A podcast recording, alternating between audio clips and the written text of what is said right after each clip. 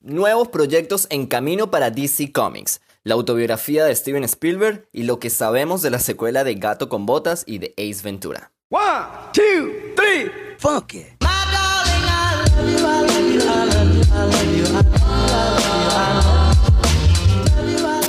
Hola amigos, gracias por darle click al episodio. Mi nombre es Reinier Méndez y como tú, soy un para más que le gusta el cine y la cultura pop.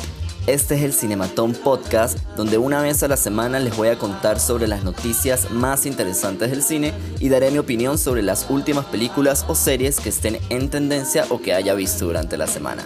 Sean bienvenidos, relájense y sin más preámbulos, comencemos. Hola muchachos. Bienvenidos una vez más a un episodio semanal de El Cinematón. Como se dan cuenta, si siguen el canal, el episodio pasado se trató de un episodio especial eh, en el que hablé y del que di mi opinión o más o menos mi review sobre el Snyder Cut. Me quedaron unas cositas por fuera, realmente pues se me olvidaron mientras que iba hablando, me quedó ese episodio bastante largo también, así que eh, bueno, no lo quise hacer tampoco muy largo. Si de repente ustedes están en Clubhouse, estoy pensando hacer un room, una sala especial para hablar de, eh, de este capítulo, para poder escucharlos a ustedes. Así que si van pendiente, escríbanme por Twitter que tengo bastantes invitaciones y por ahí les puedo eh, enviar una invitación para que se unan a esta red social que está bastante cool. Si tienen iPhone, escríbanme por Twitter en arroba reinianmp y yo por ahí les envío una invitación para esta app y podamos discutir sobre el Snyder Cut y próximas películas. Porque por ahí también he estado haciendo eh, rooms tipo movie clubs, en donde eh, asignamos una película y luego la vemos y luego la discutimos entre todos, así que está bastante divertido. Así que bueno, sin nada más que decir, arranquemos con este episodio porque tenemos bastantes noticias que discutir para esta semana.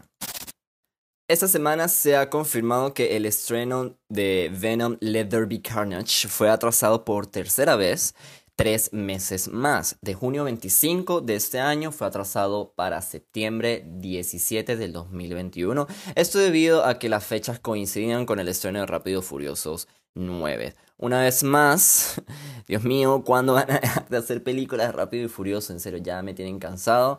¿Cuánta paja más se van a poder inventar para estas películas? ¿Y por qué yo sigo viéndolas y me siguen gustando? Pero bueno, para reflexionar, ¿no? Queda esta noticia. Ahora, con la próxima entrega de Godzilla vs. Kong, eh, poco sabemos de lo que se va a tratar, por supuesto, esta película y el desenlace de la, de, la cinta, pero lo que sí es seguro es que será bastante complicado controlar a estas dos míticas criaturas peleando y, y, una vez que se empiecen a dar pata, puño y escupitajo radiactivo, así que eh, es de esperarse también la aparición de algún arma secreta, a lo cual ya se ha filtrado por culpa de mercancía de la misma película, que posiblemente veremos a Mechagodzilla en algún punto de la película Algunas franelas oficiales ya muestran imágenes de este robot gigante y compañías de juguetes como, como Funko Pop y Playmates ya están sacando imágenes de cómo podría lucir el diseño de Mecha Godzilla. No sería la primera vez que a través de mercancías con franelas y juguetes tenemos las primeras imágenes al diseño de personajes de próximas películas. Esto ya se ha visto en películas de Marvel, en el que prácticamente nos spoilean los villanos o, o el diseño de algunos personajes con mercancía y juguetes de que si Lego o Funko Pop, ¿verdad? En otras noticias, también el actor Michael B. Jordan debutará como director en la tercera entrega de Creed. Y no me cancelen, pero la verdad es que yo nunca he sido muy fan de Rocky ni, ni estas películas. Nunca vi Rocky, nunca vi las películas de Creed y bueno, no sé, nunca, nunca me interesaron. Lo siento si los estoy decepcionando, pero bueno, aquí está la noticia para aquellos que les gusta esta saga o esta franquicia de películas. Eh, nuevos proyectos eh, se han anunciado para DC Universe, para el universo cinematográfico de DC, y se han confirmado eh, que ya el estudio dio luz verde para proyectos que tratarían sobre Batgirl y Satana. No se sabe aún si se trata de alguna película o alguna serie, pero estarían supuestos a estrenarse en HBO Max. Steven Spielberg habla sobre su nuevo proyecto y se trataría de una película autobiográfica. Además, se rumora que la multinominada actriz Michelle Williams estaría interpretando a la madre de este joven director, que no llevaría el nombre de Steven, aunque ya sabemos que se va a tratar la película de él, pero bueno. Para los fans de, de Gambit Queen, de Gambit Queen, The Queen Gambit. Ay, ahora no recuerdo cómo se llama la serie. Bueno, esta serie de Anna Taylor Joy en la que juega ajedrez en Netflix. Eh, los derechos ya han sido comprados y se adaptará la serie a una obra musical en Broadway. ¿Qué tal? No me emociona la verdad, pero, pero está cool que agarren una serie tan que haya tenido tanto éxito en Netflix y la adapten a Broadway. Mm, sería interesante verlo por allí. Eh, llegó tarde también para anunciarles la secuela, pero se anunció que la secuela de El gato con botas será estrenada en septiembre del 2022 y esta película contará con el mismo equipo creativo de The Crutz, la familia The Crutz, de The Crutz, la cual fue nominada a los Golden Globes de este año. Gato con Botas me parece un personaje divertidísimo, lo amo desde Shrek, la, la, primera película de ese personaje. También estuvo divertida, no me encantó tanto como Shrek, pero estuvo bastante divertida y, y bueno, por ahí hay fans que han esperado esta secuela. Yo la verdad apenas me estoy enterando de esta secuela, ya la habían anunciado eh, hace tiempo, pero ahora como que ya le pusieron fecha de estreno a esta cinta. Y para culminar, les cuento que nuestro detective favorito de mascotas, Ace Ventura, volverá. Y la productora Morgan Creek ha anunciado en una reciente entrevista que se encuentra preparando una tercera parte de Ace Ventura, la cual llegará a Amazon Prime. Jim Carrey en estos momentos pues está trabajando en la película Sonic Hedge de, de en Sonic the Hedge, the Hedgehog no sé pronunciar esto, The Hedgehog 2. Y, y, bueno, nada, ya hizo equipo con los escritores de esta misma película. Y así que podríamos especular que la producción de Ace comenzará inmediatamente después de que terminen de hacer la segunda parte de Sonic. ¿Qué tal? ¿Quieren esperar a ver esta película? No lo sé, escríbanme por Twitter por ahí y hablamos sobre esto. Ahora sí, comencemos con lo que hemos visto esta semana. Esta semana, eh, bueno, como ya les comenté en el episodio de noticias pasado, quiero hacer un pequeño circuito sobre las, las películas que van a ser estrenadas, perdón, sobre las películas que están nominadas a los Oscar. en el episodio pasado hablamos un poco sobre Son of Metal em, y ahora quiero hablarles sobre Mank, ¿verdad? Esta película em, está en Netflix y es la que mayor nominaciones tiene para los premios Oscar. Tiene 10 nominaciones en total. Eh, quién sabe cuántas, cuántos premios realmente se lleve esta cinta, eso estaría por verse, ¿verdad? Ahora, esta película está dirigida por el director David Fincher, director de Zodiac, Gonger, Seven, un director de verdad con bastante trayectoria. Eh, está, está escrita por su papá, Jack Fincher, por su ya eh, fallecido padre Jack Fincher, y está protagonizada por el ganador del Oscar, Gary Oldman, eh, también por Amanda Seyfried, Seyfried Seinfeld, Amanda Seyfried. Qué horrible mi inglés en este capítulo, por favor, Dios mío, ¿qué es lo que pasa? y Lily Collins. Eh, esta película, bueno, más o menos les voy a leer la, la, la, sinopsis que tenemos en IMDb y es eh, se trata de Hollywood en los años 30 eh, que es reevaluado a través de los ojos del crítico social mordaz y guionista alcohólico Herman J. Mankiewicz eh, mientras corre para terminar el guion de Citizen Kane. Así que Mac básicamente es un espejo entre Citizen Kane y la carrera que tuvo su guionista Herman Mank para escribir el guion. Ahora, un caso curioso de esta cinta es que David Fincher eh, tenía planificado hacerla justo después de The Game, una de sus otras películas. Y el estudio prácticamente le dijo, mira, una película en blanco y negro, mejor no. Eh, lo cual es una lástima porque realmente está, está bastante bien hecha esta película. Eh, lo que puedo resaltar de, de esta peli es eh, mayormente su aspecto técnico, ¿no? Fue filmada en 8K y fue degradada de tal manera que parecía ser una peli sacada de los años 30 o de los años 40. Hay tanto detalle en la edición y en la fotografía, desde planos, movimientos de cámara, hasta el agregar digitalmente estos detalles tipo polvo, cabellos entre, entre, entre los planos, eh, marcos quemados, quemaduras de cigarro a lo largo de la peli. Eso, estos detalles están muy cool, muy, muy cool. Em, el sound mix de la película tiene este detalle de un eco que parece haber sido grabado en una catedral y está fantástico. Además de que el score musical y la elección de instrumentos que usaron está brutal. Yo creo que si, que si alguien ve esa película sin saber que el director o los actores, sin saber absolutamente nada sobre el director y los actores, sin conocerlos o sin tener absoluto contexto sobre esta peli, fácil, fácil, podrían pensar que es una peli de los años 30 porque está hecha a tal detalle de que parece sacada de la época.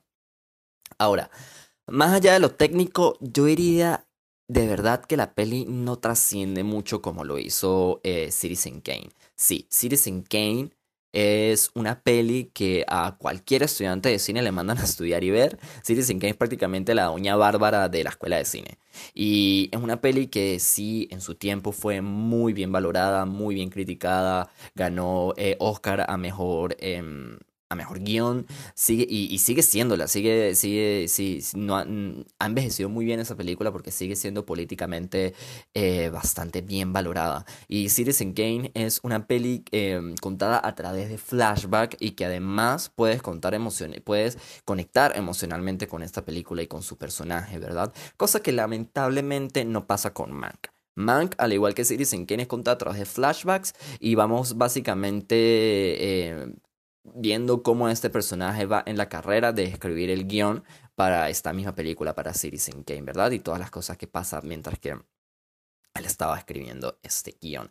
Pero esta peli se siente también muy distante. David Fincher es conocido por secuencias de diálogos muy rápidos y largos, pero Mank llega a un punto en el que pareciera que estás en una conversación en donde no entiendes absolutamente nada qué es lo que está pasando. Es tipo que estás fuera de contexto político de los años 30 y que, y, que pierdes al 100% del cuento. Es tipo que llegas tarde al cuento, no, no entiendes y necesitas preguntar qué es lo que está pasando y de quiénes están hablando y por qué lo están diciendo, porque pasa así. O sea, así conozcas la historia del cine y más o menos tenga contextos del ambiente sociopolítico de la época, igual se siente súper distante y es casi imposible conectar emocionalmente con la peli casi entenderla. O sea, si entiendes más o menos de qué se trata y qué es lo que está pasando, pero hay momentos en que los personajes están teniendo diálogos que, que, que, que no es que no tengan sentido, es simplemente que tú, tú no, no eres parte del, del, del cuento, no entiendes qué es lo que está pasando y a mí me gusta bastante el cine, a mí me gusta también bastante la historia del cine, pero es tipo que, y, la peli, la peli obviamente pasa durante eh, esta época y más o menos habla sobre la historia y, y, los debates políticos que estaban pasando durante el momento y más o menos como la posición de la industria del cine, la posición de MGV, de AMMGM y, y de Hollywood eh, eh, durante esta época, pero es tipo que yo la verdad no conecté muy bien por ahí con eso. Em, yo creo que, que Mank es una película que a muchos cineastas amantes de Steven o amantes del cine deberían adorar.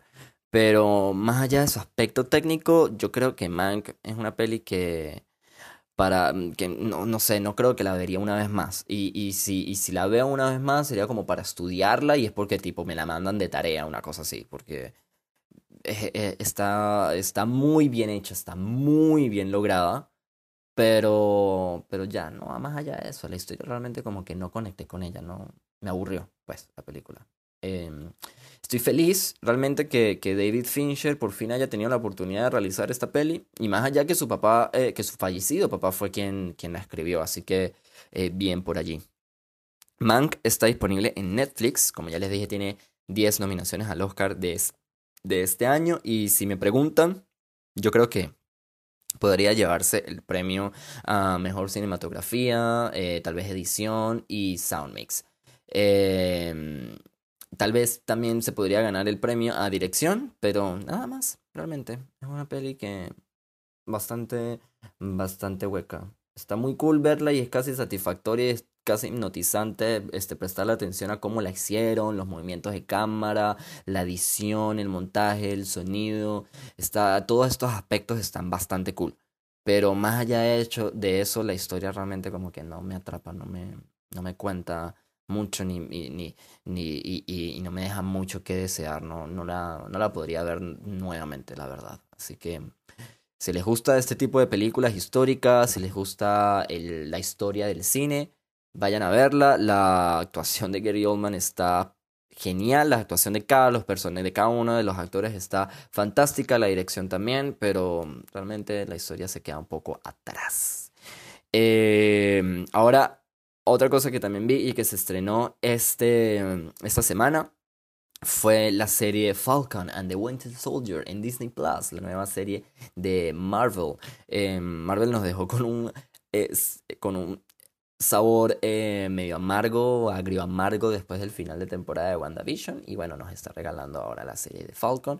Em, pero yo creo que si te pones a ver Falcon and the Winter Soldier después de WandaVision y sabiendo que próximamente va a venir la película, la, la serie de Loki, tengo miedo de que, de que esta peli quede así como en la mitad, siendo como que esta, es, no sé, creo que no quiero que quede como en la mitad del sándwich. Ya vi el primer capítulo, no creo que yo pueda, no creo que yo pueda decir una opinión en general solamente por haber visto un solo capítulo.